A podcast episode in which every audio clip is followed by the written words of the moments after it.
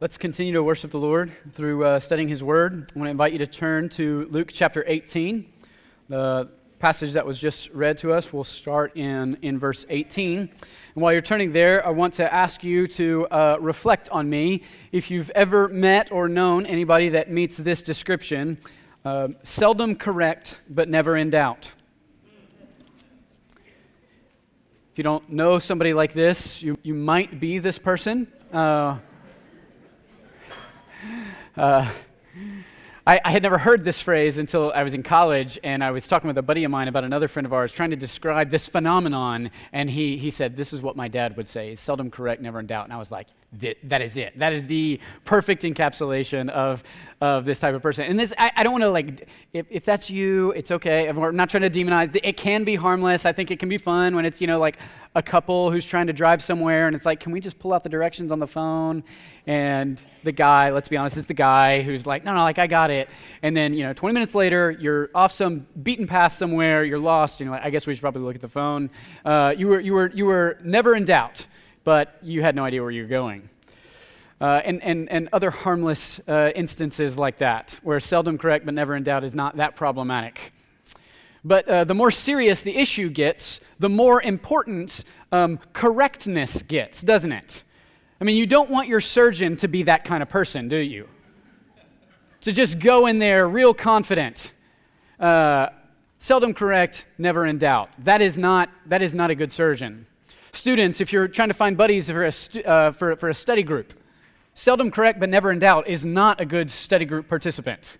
Because they're just gonna well, here's the answer. Yes just trust me. You get in the test you find out. That was not the right answer. That's not even the right class okay? You're just a wrong we're on the wrong planet here.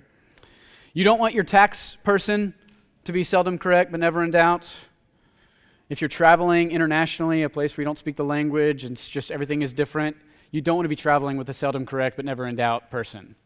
There's just certain circumstances where having that kind of disposition can get you into some real, real trouble. And so, on, on matters, uh, as matters get more important, the, the confidence is essential. It's really helpful to have somebody who's confident, but confidence is helpful while, but insufficient.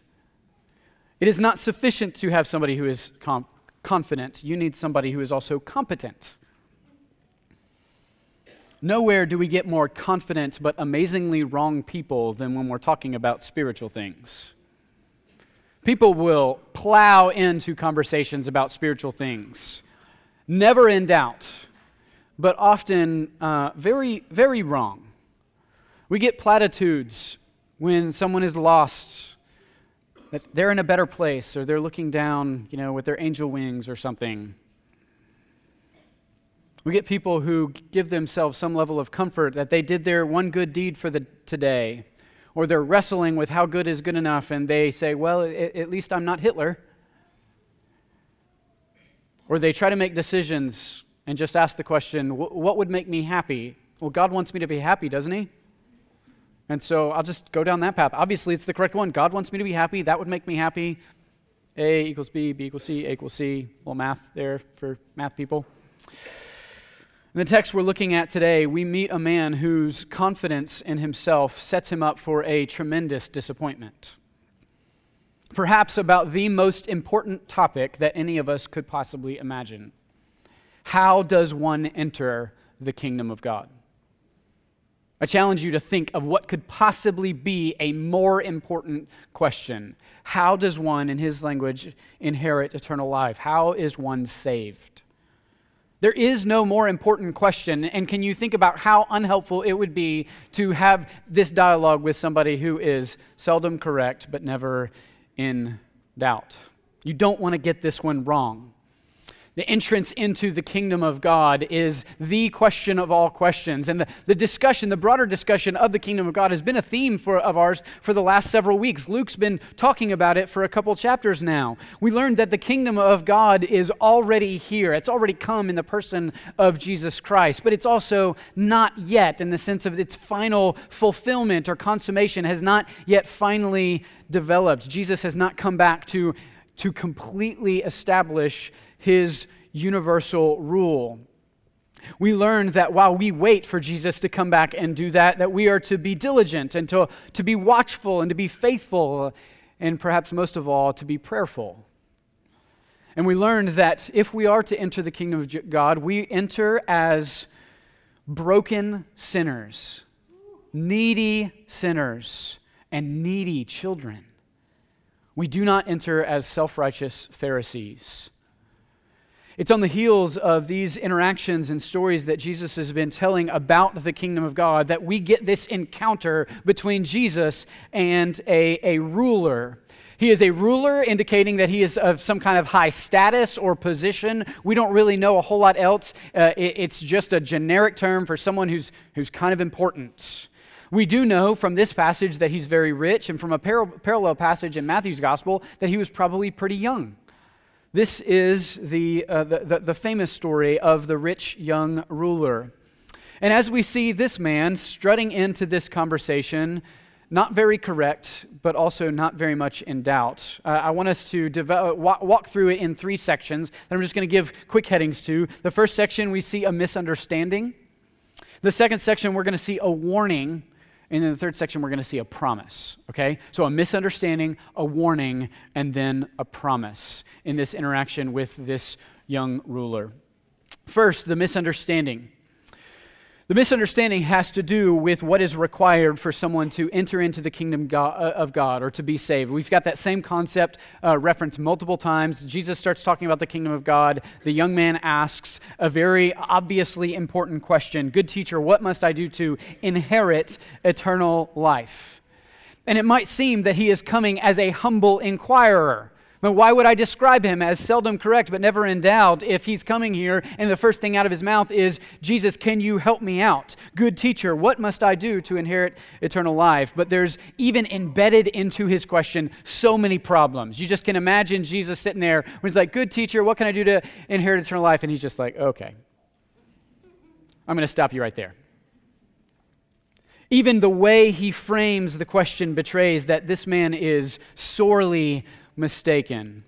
Even his question makes a lot of assumptions about the kingdom of God that need to be corrected or tweaked or refined. This man has been making a series of assumptions that betray a deep misunderstanding about himself and about God and about salvation and about what it looks like to be faithful.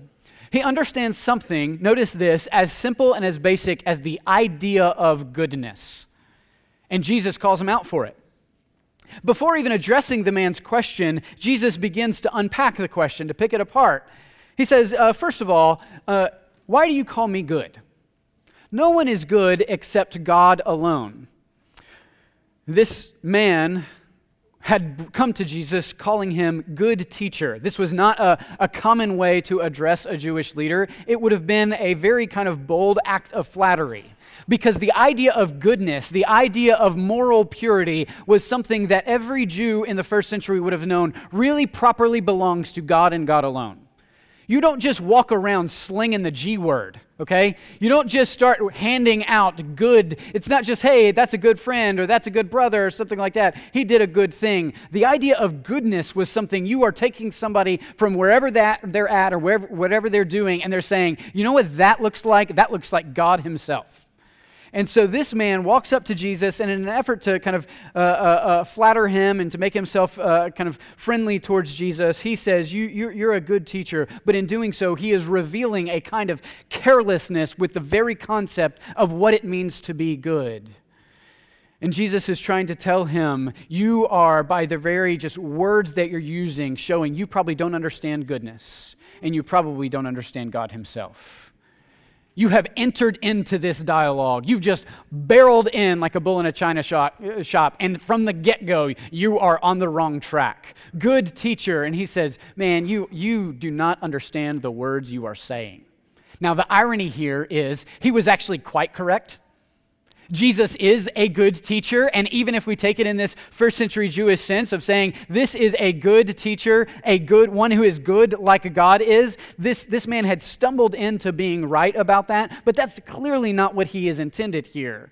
Instead, what he's trying to do is butter Jesus up to see if he can just say, Look, I've got everything covered. I just need to get a few more tips and tricks, and then we'll, I'll be on my way. So this man understands, misunderstands goodness, he misunderstands God himself, he misunderstands moral purity, and because of all all of that, he misunderstands himself. That's part of this, right? He doesn't just misunderstand God, it's himself in relation to God that gets all out of whack. You don't understand God and his goodness, how are you supposed to understand yourself? And so Jesus goes on to answer the question with portions of the Ten Commandments. Well, you know the commandments. Do not commit adultery, do not murder, do not steal, do not bear false witness, honor your father and mother. mother. Every first century Jew would have been able to rattle these off like no problem. He was like, yes, this is, these are the big 10 right here. And then he lists some commandments, probably from the, the, the second tablet of the Ten Commandments, that have to do primarily with the way we relate to one another. And so this, this young man, probably because he is in some real sense a moral guy, is able to say, verse 21, all these I have kept from my youth. I don't think we should read this guy as kind of a conniving liar he just knows he's got like a drug hustle over here on the side. No, but I'm good. That's not what he's doing. He's actually been a good guy, and he's looking at the list of Ten Commandments, and he's like, everybody, like, I haven't, I haven't committed adultery, I haven't murdered anybody, I haven't stealed, I haven't borne false witness, I, I love my mom and dad. Like, I, check. But he's totally missing the point. It's almost as though right after Jesus makes clear that no one is good but God alone, that this guy, after hearing the Ten Commandments, is like, but maybe me too? I'm good too. I've got it. I mean, you just listen. What, what, does God require of me? I've done those things. I mean, God is good. Okay, good teacher. You don't want to be called good, but can I can I be thrown in there? This guy is like the, the Spider Man meme. You guys have seen this, right? Where there's like three Spider Men and they're all doing this thing right here. It's like, I see, we're all the same. This guy looks at God and is like, Me and you? Are we tracking? And it's actually because he misunderstands at a fundamental level the holiness of God and what it means to be good that he can look at himself and say, Yeah, I think I'm good too. I can look at myself and say, yeah, I have mar- some marker of moral purity in myself that measures up in some way with the character of God. And so Jesus has to show him the fullness of how badly he is misunderstanding this. He's misunderstood goodness, he's misunderstood God, he's misunderstood himself, and because of all that, he misunderstands the answer to his question about everything it takes to enter the kingdom of God. He misunderstands how this kingdom works. Look at what Jesus says in, in, verse 22. And when Jesus heard this, this, this amazing claim, I've kept all these from my youth, he says, One thing you lack. Sell all that you have and distribute to the poor, and you will have treasure in heaven. And come follow me. But when he heard these things, he became very sad, for he was extremely rich. The story takes a turn here, doesn't it? This man barrels in obviously not very correct, but not, not really having an ounce of doubt in himself. And then Jesus throws a curveball. All right, you've, you've, you've checked all the boxes. And Jesus is intent to show this man that though you are righteous in your own eyes, you've checked all the boxes, you've been morally upright in some sense, you, sir, are not truly good. I just want to pause right here and say it is really important that all of us come to this realization at some point or another, isn't it? We really want to believe, like this, this man, that we are not that bad. Good might be a little strong, but not that bad. And notice how this man, this man is being driven by Jesus to realize every conception you have about your goodness is so severely mistaken in its sense of scale. Your consideration that you too are good, that you have kept all these things, you've been morally upright, you've been a good person, you do not realize how truly off from the kingdom you are. I mean, though, think about it, though this guy lacked nothing, He lacked nothing materially, he lacked nothing religiously. Jesus boldly states, You still lack. That's the word he uses here. And I think it's really interesting because what's kind of the one characteristic of rich people? They don't lack anything. What's the one characteristic of morally upright people? They lack no good deed, they have no need. And Jesus is saying, You don't realize how desperate your situation is. We might say that the thing that he lacked was lack. He was too self sufficient. He was too capable. He was too self reliant to see in his own life his desperate need for someone outside of himself, not someone outside of himself to bring him into the kingdom of God. Not something that he could do to earn the kingdom of God, but somebody else who could stoop down in his state of neediness and draw him up into the kingdom of God. He, he misunderstands everything about this because he refused to understand that he does not come to the kingdom of God as one who earns a right, but one who is graciously given a spot by somebody else who's earned it. In order to do this, Jesus goes for his heart. He doesn't just go for the list of commandments that he's kept or not kept. He goes for the thing in his heart that he loved more than anything else and that he trusted more than anything else. He goes after his money. Now, I don't think that what Jesus is saying here is that a good work that we can do to enter the kingdom of God is to sell everything we have and give it to the poor. I think that would be uh, over interpreting this text. Okay? He is not saying, here, your, your question is, what can I do to inherit the kingdom of God? Well, here's the next thing to do go sell everything you have, give it to the poor, and you will earn your right, your, your spot in the kingdom of God. What he's doing is he's showing this man that entering the kingdom is impossible by simply keeping commands. This man will not enter the kingdom of God by simply keeping commands, even this command. This man will not earn the right into the kingdom of God by keeping this command. What this man needs is a heart that no longer finds security and satisfaction and, and value in the stuff that he has, but instead redirects all of that. Every ounce of trust and reliance and confidence needs to be taken off of himself, and it needs to be taken off of the stuff he has, and it needs to be placed on the Lord Jesus himself. That is how we enter the kingdom of God. Unbeliever, this is the way that you find eternal life in Christ Jesus. It is to stop looking in yourself. There is nothing you can do to earn acceptance by a holy God or to earn entry into his kingdom. There is no amount of money, there is no amount of status, there is no amount of moral good deeds that you can do to qualify for the kingdom. But what you can do is recognize you come as a beggar, needing, destitute. You come utterly dependent on someone outside of yourself who is able to give you entrance into the kingdom of God.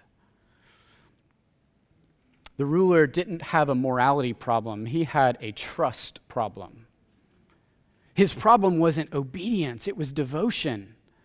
It was a reliance on self and stuff that distracted him from the provision that was available to him in the Lord Jesus and we need to never move past. It's interesting in some of the kind of key gospel passages throughout the scriptures, the, the, uh, uh, uh, the Apostle Paul in particular is so intent on reminding us that if we enter the kingdom, it is decidedly not because of our works. That is like a key part of the gospel. Your works are a negative benefit to entering the kingdom of God, they are, they are a liability, they are a roadblock to you entering the kingdom of God. If you're just kind of going down the list saying, What have I done? How good have I been? How faithful have I shown myself to be? Maybe because of all these things, God will love me or he will keep loving me. I just want you to know, friend or brother and sister, your works are a negative benefit when it comes to being accepted by God. But Jesus is trying to free this man up. He's not just trying to crush him, He's trying to say the life that you long for is available to you, but you've misunderstood where to find it. It's not going to be found in your riches. It's not going to be found in yourself. It's going to be found in Jesus. And so much of what it means to come to Christ, to come into the kingdom of God, is to recognize we bring nothing, we have nothing, we come as destitute, afflicted, we come as sinners, rebellious against this God. And yet, in His grace and in His mercy, He welcomes us in. That is how we enter into the kingdom of God. So we misunderstand so much about what it looks like to enter. And then Jesus pivots from there to a warning. Verses 24 through 27, we see a little bit of a warning. Jesus takes this man's reaction as an opportunity to teach his disciples. Notice that the man doesn't heed the invitation that Jesus gives. He says, Sell everything you have, give it to the poor, you'll store up for yourselves treasures in heaven. And I, I think that's a, Jesus is not saying this is a bad investment. He's actually saying this is a pretty great investment. Give it away now and store it for yourselves treasures for eternity. Like he's not he's not just trying to like beat the guy down. He's trying to say like I'm trying to help you get what you want. Here's here's what it's going to look like. And he invites this man, come follow me as one who is needy, who is desperate, who is, who is devoted to, to me. And this man turns away because he was very rich, and that was going to cost him a lot. And so Jesus, in verse 24, seeing that he had become sad, says, How, how difficult is it for those who have wealth to enter the kingdom of God? For it is easier for a camel to go through the eye of a needle than a rich person to enter the kingdom of God. Jesus takes this opportunity to remind us, in, in response or in reaction to this man walking away, that there are real spiritual dangers in our lives, real spiritual um, barriers to us entering the kingdom of God. And I want us to I want us to heed this warning in a general sense and in a specific sense. Okay? In a general sense, anything that grips our heart like this man's riches did his or anything that gives a, is kind of our source of confidence like riches were for this man is a grave spiritual danger to you brother or sister Friend, if you are relying on anything, it could be it could be riches, it could be family history. There might be kids in the room who think that you're good. If you're relying on your family history because you come from a good family, trust me, that will not help you enter the kingdom of God. You might be relying on your status, maybe your education, your learning, your expertise. Maybe those are the things in which you really find a sense of, of confidence and security, a sense of, of dependability. I've got this that should always be this, this red flag that goes up in our, our, our hearts. This is a thing that I am running to, I am resting uh, in, I am finding comfort and satisfaction in other than the Lord Jesus.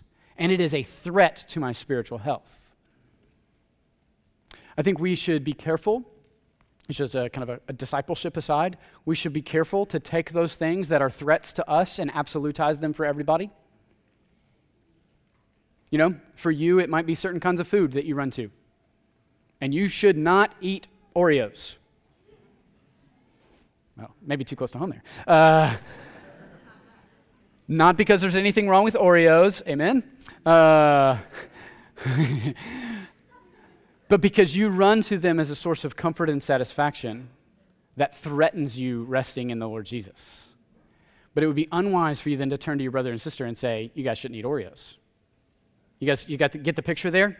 So we got to be careful making rules for everybody else.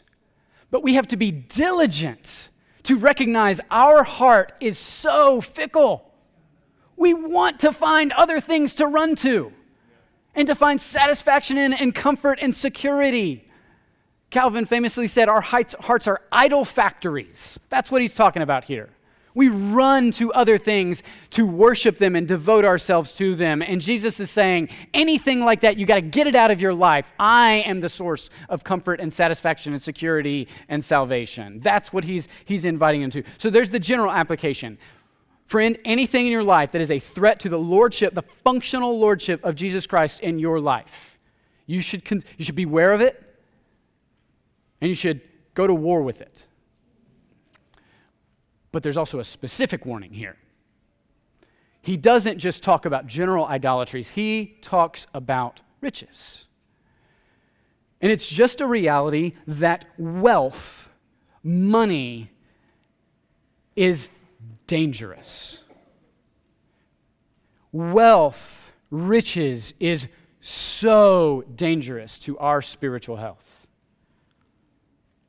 It's so dangerous that he's willing to give this ridiculous comparison about the danger. I mean, come on. There's been people who've talked about the, the, the, the, camel and the eye of the needle. Maybe the, the, the eye of the needle is like this gate in Jerusalem, and so, but it was a small gate.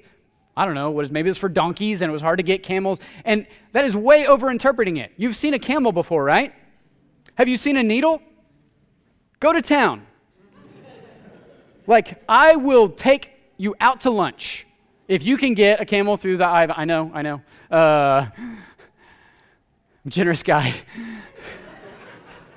um, it, it, doesn't work. That's, you, you're getting the right thing. If you're like, that shouldn't happen, you're right. It, it's not going to happen. And Jesus comes back and says, it's going to be easier for a camel to go through the eye of a needle than for a rich person to enter into the kingdom of God. Riches are so dangerous. And this is a theme in Jesus' teaching. Let me just give you two examples. In, in Matthew chapter 6, verse 24, Jesus would say, No one can serve two masters. For either he will hate the one and love the other, or he will be devoted to the one and despise the other. You cannot serve God and money. You can't serve two masters. You can't worship two gods. You cannot serve God and money. And what he's saying here is money has this uncanny ability to be elevated in our hearts and our minds and our lives to where when we are offered the choice between God and money, we kind of hesitate and go, well. And that's a red flag for all of us. It's what happened to this, this rich man. He was given a choice. You can serve God or you can serve money. And this man, no, like, let's not throw stones at him. He walks away because the money was too alluring, it was too securing for him. Jesus is saying, you, you guys need to understand money in and of itself is not bad. But I will say this money in and of itself is dangerous, Christians. It is so dangerous to your spiritual health. And you might be sitting there thinking, no, I think I've got a handle on the money thing. I really don't think it's an idol. Yellow flag. Like, this is like having like a tiger in your backyard that you're just like, well, I've got a fence. and I'm sure if I go cut the grass, it won't really like hurt me. And you just go out and you cut and you cut and you cut, and at some point the tiger mauls you. And then everybody zooms out, like, what is a tiger in your backyard? Like, we play with riches in this life to our own spiritual detriment. Think about the parable of the sower that we've already preached through in Luke chapter 8. There's, there's, this is the parable of the sower, the parable of the seeds, where the seed is thrown on multiple different kinds of soil. And depending on the kind of soil it is, the, the, the word, the word of God, the, the seed bears different kinds of fruit. And I don't, know, don't want to go through the whole thing, but do you remember the third soil? The third soil was when the seed fell on, uh, sorry, the, yeah, the, the, the seed fell on soil that had weeds in it. And when Jesus is explaining this parable, he says, What's happened here is the Word of God has taken root in somebody's life. But over time, the cares of this life and the deceitfulness of riches, it, it, it crowds out the Word and it suffocates it and it stamps it down. Jesus is very consistent in telling us riches are so dangerous. It will compete for your affections. It will compete for your confidence. It will p- compete for your security. And we, in our fallen state, are going to be tempted to find more comfort and security in what we have than in the Lord Jesus Christ. It is going to happen. And so, because of that, because of that, Jesus is saying, be careful. Now, I want to recognize the problem is not the money. The, like, money is not evil, it's just a tool. But, but we, to our own detriment, will think that uh, we don't need to heed this warning. Money is not something you have to run away from. You are not sinful if you have money. I mean, you're sinful, but it's not because you have money, okay? Uh, money isn't what makes you sinful. But we need to heed this warning. Money has an incredible ability to grab at our hearts. Now, no one is ever going to enter the kingdom of God because they gave all their money away. You can't give enough money away to earn yourself entrance into the presence of God. But there will be many who are kept from the presence of God because they never learned how to be truly desperate for help, for security, for salvation. Because they had all that they needed in the things of this life. So, what do you do with this? You need to ask your question. Generally speaking, what has a grip on your heart? What is the equivalent of money in your life? It could be money, it could be something else. Ask the question what is it that redirects your gaze off of the Lord Jesus, off of what God has done for you in Christ, and instead says, I got, th-, leads you to say, I got this. Whatever that thing is, brother, sister, friend, just know that thing cannot save you. It will disappoint you. It will fall short. And, it, and you might need to consider what it looks like to cut it out, to crucify it. I mean, let's not read this as like, surely Jesus isn't saying give away all his money. I think he's saying give away all his money. Why? Because the money was the idol that he was chasing after. And you might have a different one. Now, that's the general application.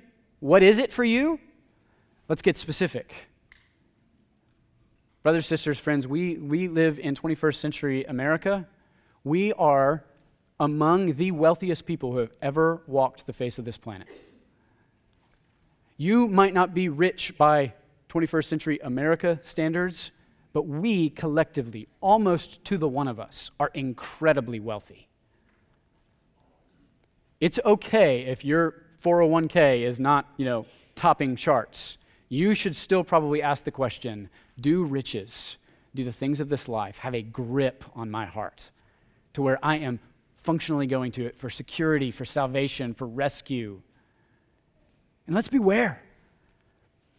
And then let's heed Jesus' invitation to do something with the money. Let's do something with it. You see what he tells the, the, the, the, man here? Give it away and earn treasures. Store up for yourselves treasures in heaven. Like it will last forever there. Invest it, he's saying, by giving it away. And so, brothers and sisters, the, the appropriate response for you might mean to like give away some cash. And there are all kinds of folks that you can give it to the poor. You can give it to organizations that are hurting, or sorry, not hurting the poor, helping the poor, uh, who are helping the hurting, uh, to make sure you're paying attention. Who those are coming alongside.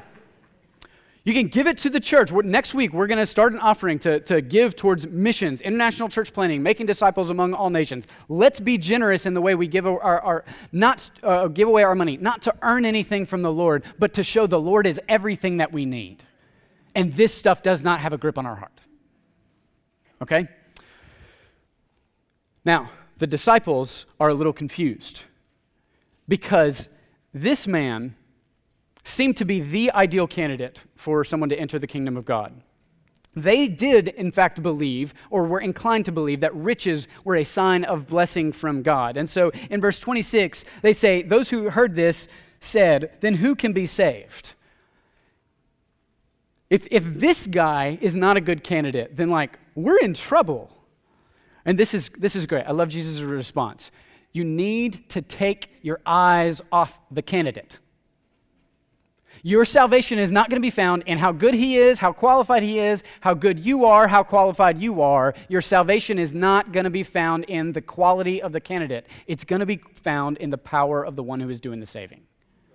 He's saying, You're, you, you don't make the same mistake. This guy was looking at himself. What can I do? He was looking at his riches. What do I have? And he was saying, Surely I'm a good candidate for the kingdom of God. And the problem is, is that he had taken his eyes off of the Lord to where he didn't even really understand God. And he didn't understand himself. And so he'd missed the kingdom entirely. And the disciples are saying, Well, if this guy's not a good candidate, who will be a good candidate? And he's saying, Please stop looking at the candidates.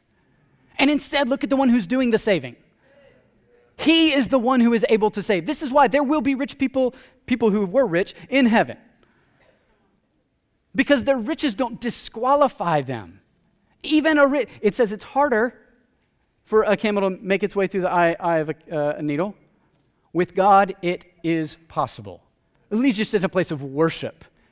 You might be here saying, I could never, I could never be good enough. I could never be desperate enough. I could never do all the right things enough. And I just, there are all kinds of objections about why you're not a good candidate for salvation. And I just want to encourage you, friend, brother, sister, take your eyes off yourself and instead gaze on the Lord Jesus and see that you are not qualified, but He is qualified. You have not done all the right things, He has done all the right things. You cannot earn your way in, He is inviting you in, in His grace and in His mercy. This is the, the joy of salvation. This is the good news of the gospel. If I have to tell you, do better, shape up, turn over a new leaf, try harder, you will never succeed. But if I can tell you there is a God with whom salvation of sinners is possible and accomplished, that is good news. And so Jesus says, Look, you got to take your eyes off yourself and instead look to the Lord who is sufficient, who is qualified, who is able to save. And it's there that he meets the disciples not just with a warning, but with a word of promise. This last section Almost sheepishly, Peter tries to understand where they stand, where the disciples stand in all this. Peter says, See, we have left our homes and followed you. And he said to them, Truly I say to you, there is no one who has left house or wife or brothers or parents or children for the sake of the kingdom of God who will not receive many times more in, the, in this time and in the age to come eternal life. Peter isn't bragging, he's stating facts. The kind of total abandonment and desperation you're talking about, Jesus? We've done that. We're all in on Jesus. We've sacrificed everything. We've put all our cards on Him. Are we good? Is, is that right? Is it going to be worth it? These disciples just watch the most qualified disciple candidate in all of history be turned away and they're wondering, should we be worried? And Jesus gives them just what they need. He gives them a word of comfort and a word of promise. I think it can be boiled down to this no matter what you give up to follow Jesus, no matter what you give up to follow Jesus, hear Jesus say it, hear me say it, hear the voices of your brothers and sisters around you say it. It will all be worth it. It will all be worth it. There is no sacrifice you can come up with that you will not, from the age to come, looking back with eternal life in your pocket, say, I'm not sure it was worth it. Looking at the face of Jesus, worshiping with the saints, you will not wonder, was it all worth it? He says, he says, We left house. For the disciples, that was security, it was a job, it was stability, it was family faithfulness. We left all that to follow you, Jesus. Was it worth it? And he says, You don't need to worry. You're going to get everything you need. I, I love it. Family, children, we could talk more about uh, all, what all these means, but the point is, all of these things, anybody who left any of these things, he says many times more in this time. Isn't that amazing? Jesus doesn't just say, Keep your eyes on heaven. He says, In this life, you will receive more than you ever needed to be faithful. More than you ever gave up, you will receive in this life. That is such good news. It reminds me of Romans chapter 8, verse 32, where the Apostle Paul reminds us that he, him, he who gave him uh, up his own son for you, for me, how will he withhold anything we need. He did not spare sending his son to die for you. Like, how much does the Lord love you? How committed is he to you? He sent his child to die for you. You think he's going to withhold any good thing? He will withhold no good thing that you need in this life. And in the age to come, you will receive eternal life. The passage concludes where it began. A man seeking to earn eternal life walks away disillusioned. And the ones who went all in on Jesus, who sacrificed everything, are promised there from the Lord Himself you will not be disappointed. You will not be let down, and the question, was it all worth it, will be answered with a resounding yes. Business person, employee who loses a job or maybe a promotion because you did not participate in some unethical practice because you're a follower of Jesus. You're sacrificing to follow Jesus in this life. And I want to remind you, He withholds no good thing from those who follow Him. You might be looking at the promotion, you might be looking at that job, and you say, Man, I just, I needed that thing. He withholds no good thing that you need. And when you look back on it from eternity, you will say, It was worth it. He was worth it. Missionaries who are preparing to sell everything and go to the mission field, to say goodbye to family, to say goodbye to friends, say goodbye to security. Your life is about to get incredibly difficult. And I want you to know that Jesus withholds no good thing.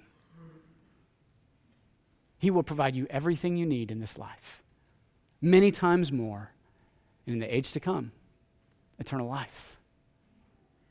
And when you're sitting there in the age to come, you will look back and say, it was all worth it. Brothers and sisters who are single, longing to be married, frustrated the fa- by the fact that you can't find faithful brothers and sisters to marry, and you're tempted, you're inclined to broaden the scope and say, maybe I can just find somebody who's a good, a good person. They might not believe in Jesus, but, but surely that's not that bad. You're asking yourself the question is Jesus worth it? Don't I deserve better than this? And I want to tell you, brother, sister, he withholds no good thing from you. He withholds nothing that you need. Every good thing you need in this life, He richly provides. And in the age to come, eternal life. From which vantage point you will look back and say, Jesus was totally worth it. Brother and sister, who knows that you're going to be single your whole life because the only people you're attracted to are people of the same sex and you just want a family. But you know that following Jesus means you give that up. I want to promise you, based on what Jesus is telling us here, He withholds no good thing from you.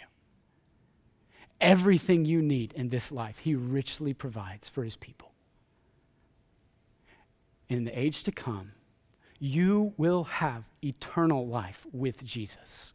And from that vantage point, you will be asked, Was it worth it? And with a resounding voice, with throngs and throngs of other saints, you will say, It was so worth it. He was so worth it to be faithful in this life and to say no to so many things and to sacrifice so many things. There was never, there, I should never have doubted whether or not he was worth it. I just want you to know he is promising his humble, hurting disciples, Are you worth it, Jesus? And Jesus is standing there and he's not shaming them for asking the question. He's saying, Yes, I am worth it. And you will see. You will see it in this life and you will see it in the life to come. And that, brothers and sisters, is good news. We serve a faithful and loving Savior. And so let me just ask a few questions. What, what are you relying on? For your standing before an infinitely holy God. If it is yourself, it is your riches, it is your accomplishments, you need to know those things cannot and will not bring you into the kingdom of God. Only Jesus can do that. Second, what, what kind of hope, confidence, assurance, and security are you finding in your wealth, your possessions, the things of this life? We need to ask ourselves that hard question. And we need to respond with a kind of radical generosity that says, I will not be, I will not let my guard down against wealth and riches in this life. And then, third, Christian, are you concerned that it might not be worth it? Is there an aspect of your life where you're just wondering, I'm just not sure?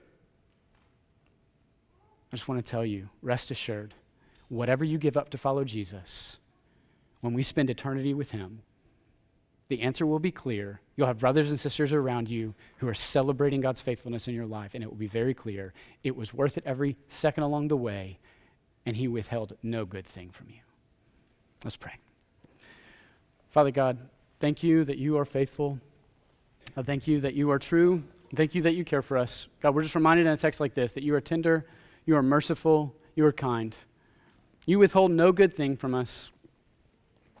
Everything we need, we have abundantly more,